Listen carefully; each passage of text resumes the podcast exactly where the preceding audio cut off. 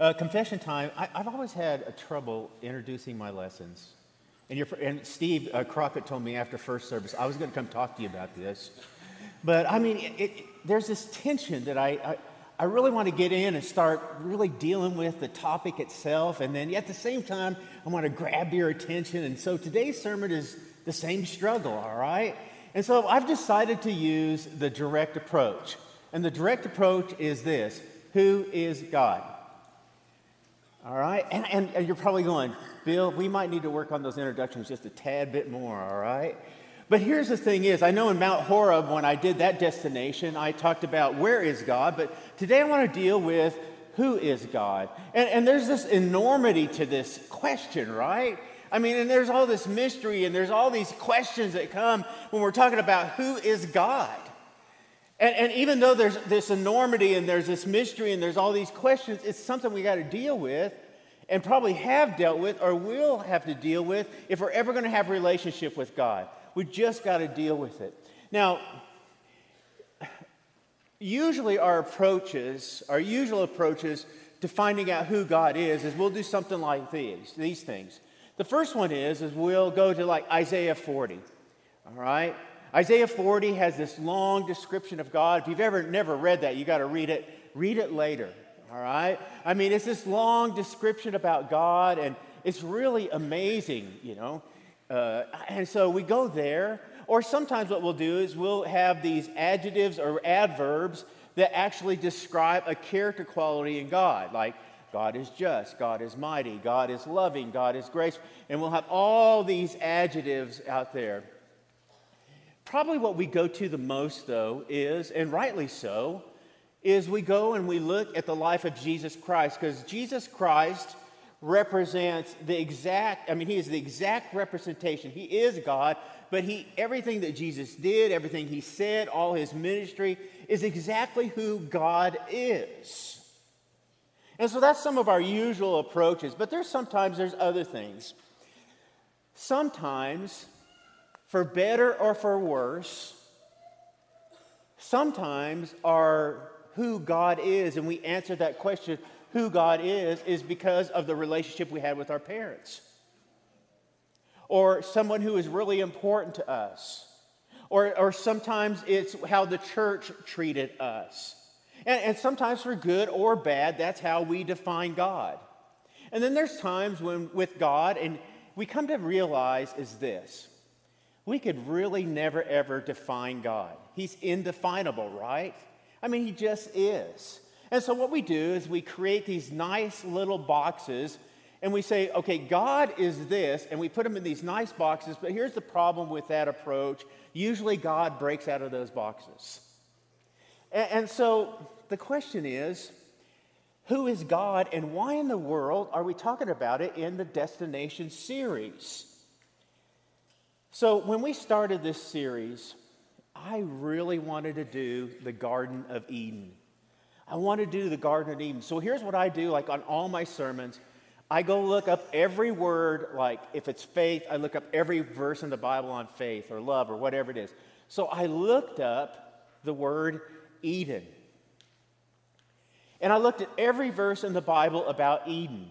And, and here's, and, and usually when we think about Eden, we think about Eden and it is about Adam and Eve, and, and that's right, it is. Or we think about sin and, and sin being introduced to the world, and, and it is. We think about two trees. We think about the tree of uh, life and the tree of the knowledge of good and evil, and it is that. We think about Eden being this really, really perfect, beautiful place, and it was that. But then I found these verses, and these verses literally changed my sermon. They changed my approach to our destination for the day, the Garden of Eden. I found that in Scripture, the Garden of Eden is actually described sometimes as the Garden of God or the Garden of the Lord. Ezekiel chapter 28, verse 13. You were in Eden, the Garden of God. Ezekiel 31, 8. The cedars in the Garden of God. Isaiah chapter 51 and verse 3 He will make her deserts like Eden, her wastelands like the garden of God. And then it hit me The Garden Eden is more about God than it is anything else. And so today in our destination series, and, and you can see where we've been. I mean, we've been a lot of really cool places, haven't we, in our destination series? But today, what I want to do is I want to go to the Garden of Eden. And I want to go to the Garden of Eden because it is our first intimate picture of God. Did you hear that? It is our first intimate picture of God. And so in our destination series today, we're going to be going to the Garden of Eden the garden of God, the garden of the Lord. And when we find out there, the first thing we find out, our God of the garden is a creator God. He is a creator God. Now let's sort of figure, let's, let's go. Like if you'll open your Bibles to Genesis 2 and 3, we're going to be in 1, 2, and 3. That's all we're, really going to be just there today. But you might want to look at some verses there, Genesis 2 and 3. But chapter 1 does something like this. Let's sort of set the stage for the study. In chapter one, what we have is we have this really broad overview of creation. I mean, it's this huge, huge overview. And we have God, and God is creating this, and He's creating that, and He's saying that it's very good. And it's this real, real, real broad overview of the power of God in creation. But starting in Genesis 2, it's this microscopic look at creation. And it's like God would be saying something like that Hey, listen, if you thought chapter one was great, and he didn't divide it into chapters, if you thought that was great, let me just tell you this. I have really something to show you starting in chapter two. And starting in chapter two, here's what we find we find that our God is a creating God. He continues his work of creation past what we would find in Genesis chapter 1.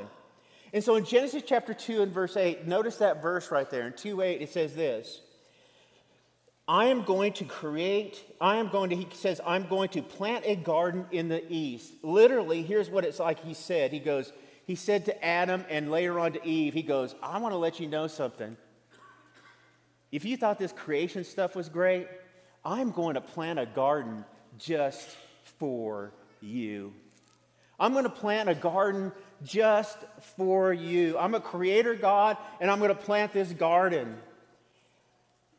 And why? Because again, he's a creator God. And look at some of the things about Eden.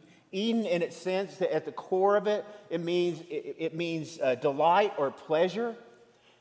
The trees, it says, are good for the eye and good for food. There's the tree of life there, which regenerates life. And they have all these wonderful rivers that have all this wonderful gems and stones and all that stuff in it. And then the Hebrew world, if you talked about Eden, here's what they would think, and here's what they would say. In the Hebrew world, when they spoke of Eden, it usually was this symbol of beauty and fruitfulness, a place blessed by God. He's a creator God. And even in the perfect garden, though, we find that our Creator God had some work to do. The first not good is found in Genesis chapter 2. The first not good is this. As, God, as Adam looks around and as God's with Adam and looking around, he goes, Listen, there is no suitable helper found. It is not good for man to be alone. And even in the midst of a not good situation, now listen to this, even in the midst of a not good situation, God is going to create. And so he creates. He creates Eve for Adam. Again, why would he do this? Because we are the pinnacle of his creation. Man and woman in the midst of the Garden of Eden, we are the pinnacle of his creation. And I want to let you know it's our God is still doing creating because he's a creator God. He looks down, and here's, here's what he looks at. And I, let me say this I wish I could tell you that we're all going to get a Garden of Eden. That would be really nice, right? It'd be nice to have a Garden of Eden, but it doesn't, even though we're not going to have that, it doesn't take away from the fact that He's a creating God. And here's what He does for us because He is a creating God. He looks at our lives and He goes, Looks like you need to have a stronger faith. And we all go, Amen to that, right? And he goes, I'll tell you what, It looks like you need a stronger faith. So, what I'm going to do is this I'm going to create a series of circumstances, even if I may even use trials to create a stronger faith in you. Oh, I see that you need some support. You're having some difficult times here. I tell you what I'm going to do is I'm going to create I'm going to create a body of Christ that come around you and they're going to come to your aid and they're going to help you out because it looks like you need for me to create some support for you in difficult times. Man, you having trouble with direction in your life? Our creator God looks into our lives and he says, "I see that you need a little bit of direction."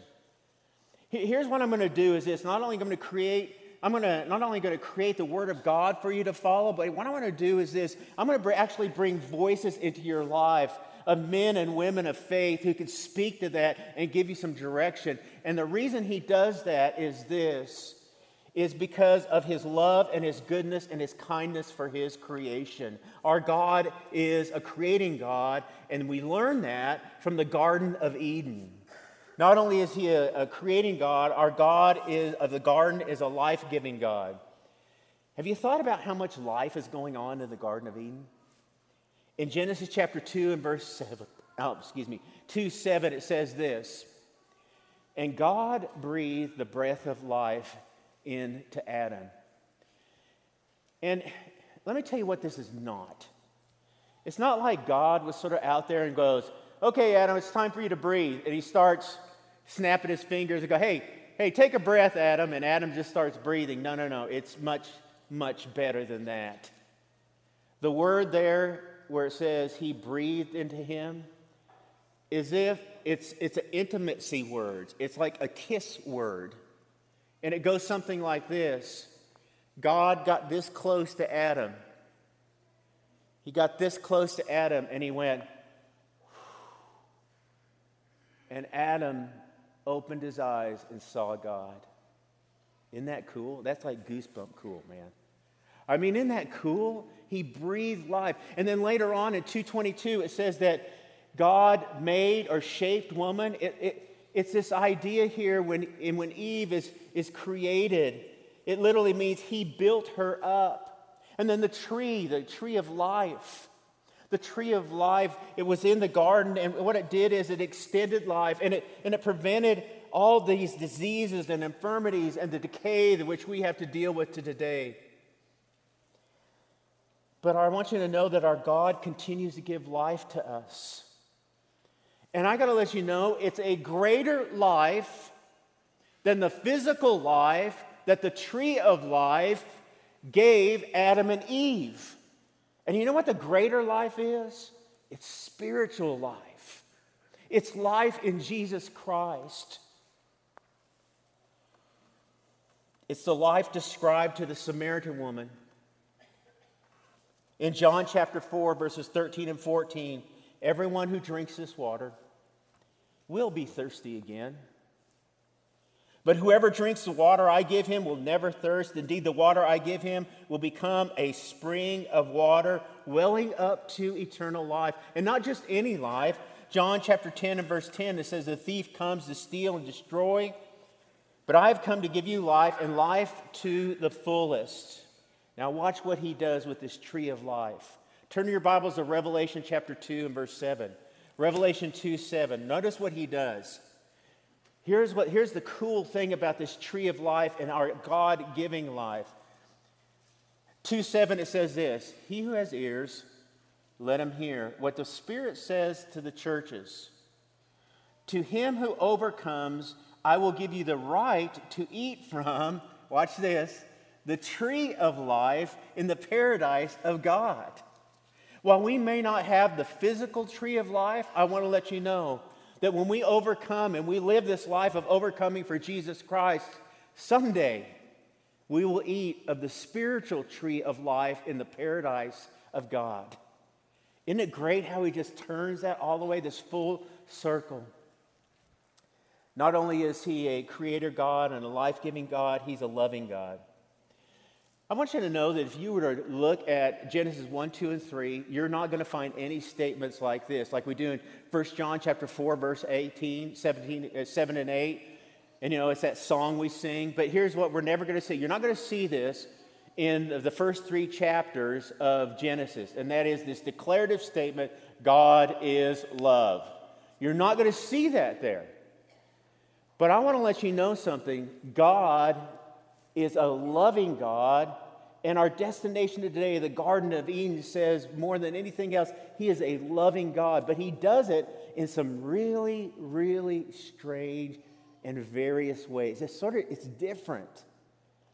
He tells us that He loves us through a tree, through some questions, and through a promise. Love through the tree of the knowledge of good and evil. Now, we all know that in the garden there was a tree of life, but then there was the tree of the knowledge of good and evil. And it says that if you were to eat of the tree of the knowledge of good and evil, and you, you did that, you would die. That was the promise made to Adam and Eve. I've heard a lot, I mean, growing up around the church, I've heard a lot about the tree of the knowledge of good and evil. First off, is I want to let you know something. It is not an apple. I love apples, and God would not do that to me. It is not, I hate when they have, like, if it was a grapefruit, I would understand that. okay? I mean, I would understand a grapefruit, yes. Don't eat of that fruit, all right? It's probably a vegetable, and I don't even know it, all right? But I'm just telling you, it's not an apple. So here's the thing I got lost in that just for a second. I got to come back because that was a pet peeve. Uh, but, but we hear a lot about this. I grew up with that. And here's what I usually heard about the, the tree of the knowledge of good and evil. And it usually had something to do that people were disgusted with God about it. They would say something like this You know what? If God really loved us, if God really loved us, He would have never put the tree of the knowledge of good and evil. You know, if, if God really loved us, He would have never, ever, ever tempted Adam and Eve with that tree. And I got to let you know, I look at it a completely different way. Here's what I believe I believe that the tree represents the love of God. And you're going, that's weird, Bill. No, it's not. Think, follow me here. I believe the tree of the knowledge of good and evil expresses God's love. Well, how, do, how, do we, how does he do that? He says this I love you so much, I am going to give you free will. And at that moment in time, in the tree of the knowledge of good and evil, when he says, I love you so much, I'm going to give you free will, he moves us from this incredible forced love, which never ever lasts, which will never ever re- help us to appreciate God in any way. He moves us from this forced love to a chosen love. And he expresses his love so much for us, he says this God goes, I am willing, I am willing to endure the heartache of your rebellion, I'm willing to endure the, heart, the heartbreak of your rebellion just to give you a chance to love me or not. The tree of the knowledge of good and evil is a tree of love. Not only does he do it through the tree of the knowledge of good and evil, he does it through probing questions. I'm always amazed at what God does for Adam and Eve prior to the fall, but I want to let you know I am astounded with what he does after the fall. have you ever thought about what God could do after Adam and Eve ate of the grapefruit from the tree of the knowledge of good and evil? I mean, could you imagine what he would have could have done with them at that moment in time? Because they don't know they don't know what death is. At that moment in time, after they ate, he could have just ended it, not to kill them at that moment in time. Death. Now, we know that death did come to them, but I mean, physical, the whole thing, he could have just said, No, it's over, done with, killed them. He could have done that. Or, how about this? They could have had like a Trinity powwow. Like God, Jesus, the Holy Spirit get together and they would have said, Man, that didn't work out too well. That didn't work out too well. Wow. I tell you what, we're just in the beginning state. This is in the launch phase of this creation stuff. I tell you what, let's do. Let's just scratch everything and start over again. But he didn't do that either. You know what he did? He started asking questions. And the questions are evidence of his love. Watch this. Where are you? Who told you that you were naked? And he had that West Texas draw of naked on there. Have you eaten from the tree that I commanded you not to eat? Or how about this one? What have you done? All those questions are love questions, moving Adam and Eve to recognize their sin and to repentance. It's the same questions he asked Cain prior to killing his brother Abel. Why are you so angry? Why is your face downcast? Hey, if you'll do what is right, Cain, won't you be accepted? It's the same question that was uh, Jesus asked uh, Saul on the road to Damascus. Saul, Saul, why are you persecuting me? Persecuting me, me? It's those same things. And God still continues to ask questions today. He still does. And, and he does this in, in, in several wonderful, beautiful ways. He does this in several beautiful ways. Watch this.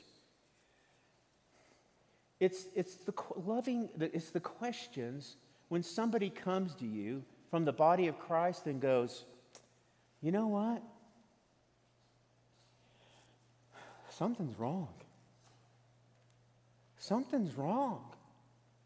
What, what's, what is wrong? What, what is happening in your life? And you know what that is? Yeah, it's questions from somebody who loves us, but that's God still loving us through questions. Or how about this? It's the questions, the questions we feel in our heart as we're indwelt with the Holy Spirit. And all of a sudden, something pricks our conscience.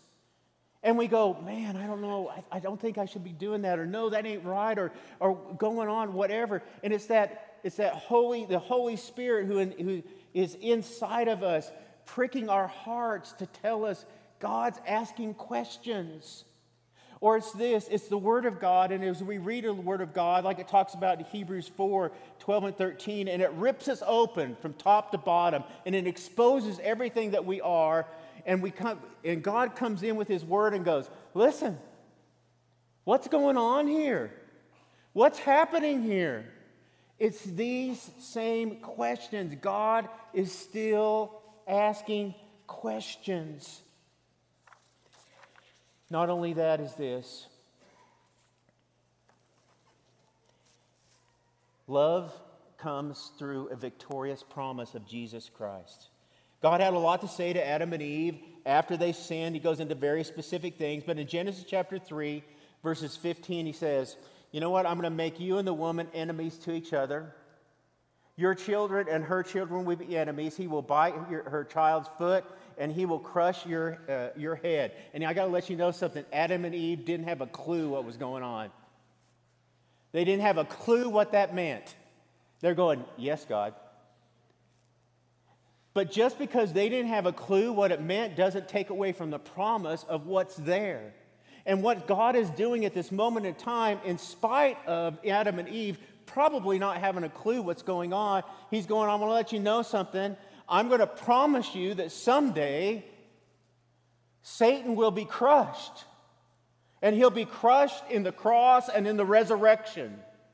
And even here, at this moment in time, God is showing his love for that, for us. But there's one other thing. Oh, wait again. It's the same thing that's found in John chapter 3 and verse 16. For God so loved the world that he gave his only begotten Son, that whoever believes in him should not perish, but have eternal life. And today, you know what we do? We just bask. We just bask. We bask in our loving God who loves us so much. And, the, and our destination, the Garden of Eden, lets us know that. It lets us know that. But one other thing that we learn from the Garden of Eden is this we learn that our God is a God of justice. And how do we know that? Five words. Five words. Because you have done this. Those five words. Those five words let us know about a character quality with God. Because you have done this. Because you have done this, and all of a sudden, here's what we realize is this that our God will be a just God. And here's what we need to understand about this God's justice doesn't discount his love. And when he expelled Adam and Eve, he is not acting in inconsistency with his love. Justice doesn't exclude God's love. So, what does it mean for God to be just? It means that he's perfect in his treat, uh, treatment of his creation. He shows no partiality, he shows no favoritism. He sees everything with absolute clarity and he acts accordingly. And you might be going, well, why in the world do we need to know this? And the reason we need to know that is we are bombarded with injustice in this world. Aren't we? We are bombarded with injustice, war, murder, racism, violence, and the list goes on and on and on and on. And we sit around and we going, somebody should be doing something about this. Somebody should be acting in all this. And here's what God says the God of the garden. He goes, I will take care of this perfectly. I will.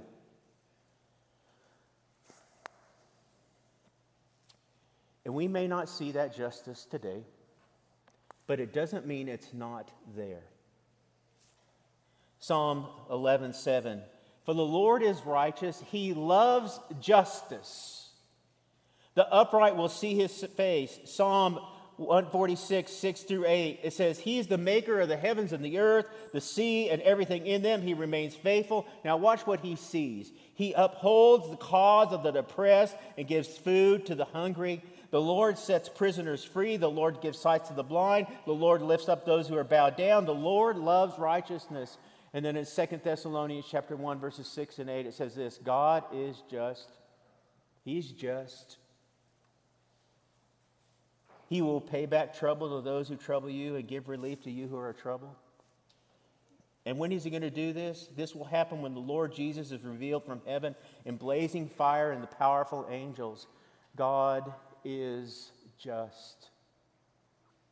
So today, we've traveled. We've traveled to the Garden of Eden. Good trip, right? Good trip. And in the garden, here's what we found is this we have a creator God, we have a life giving God, we have a loving God, and we have a just God. But can I tell you what all that communicates? One thing is this He wants to have relationship with you. And today the invitation goes something like this. If you need to be in a eternal life relationship, then you need to get baptized into Jesus Christ. And if you're struggling with the God of the garden, come as we stand and as we sing.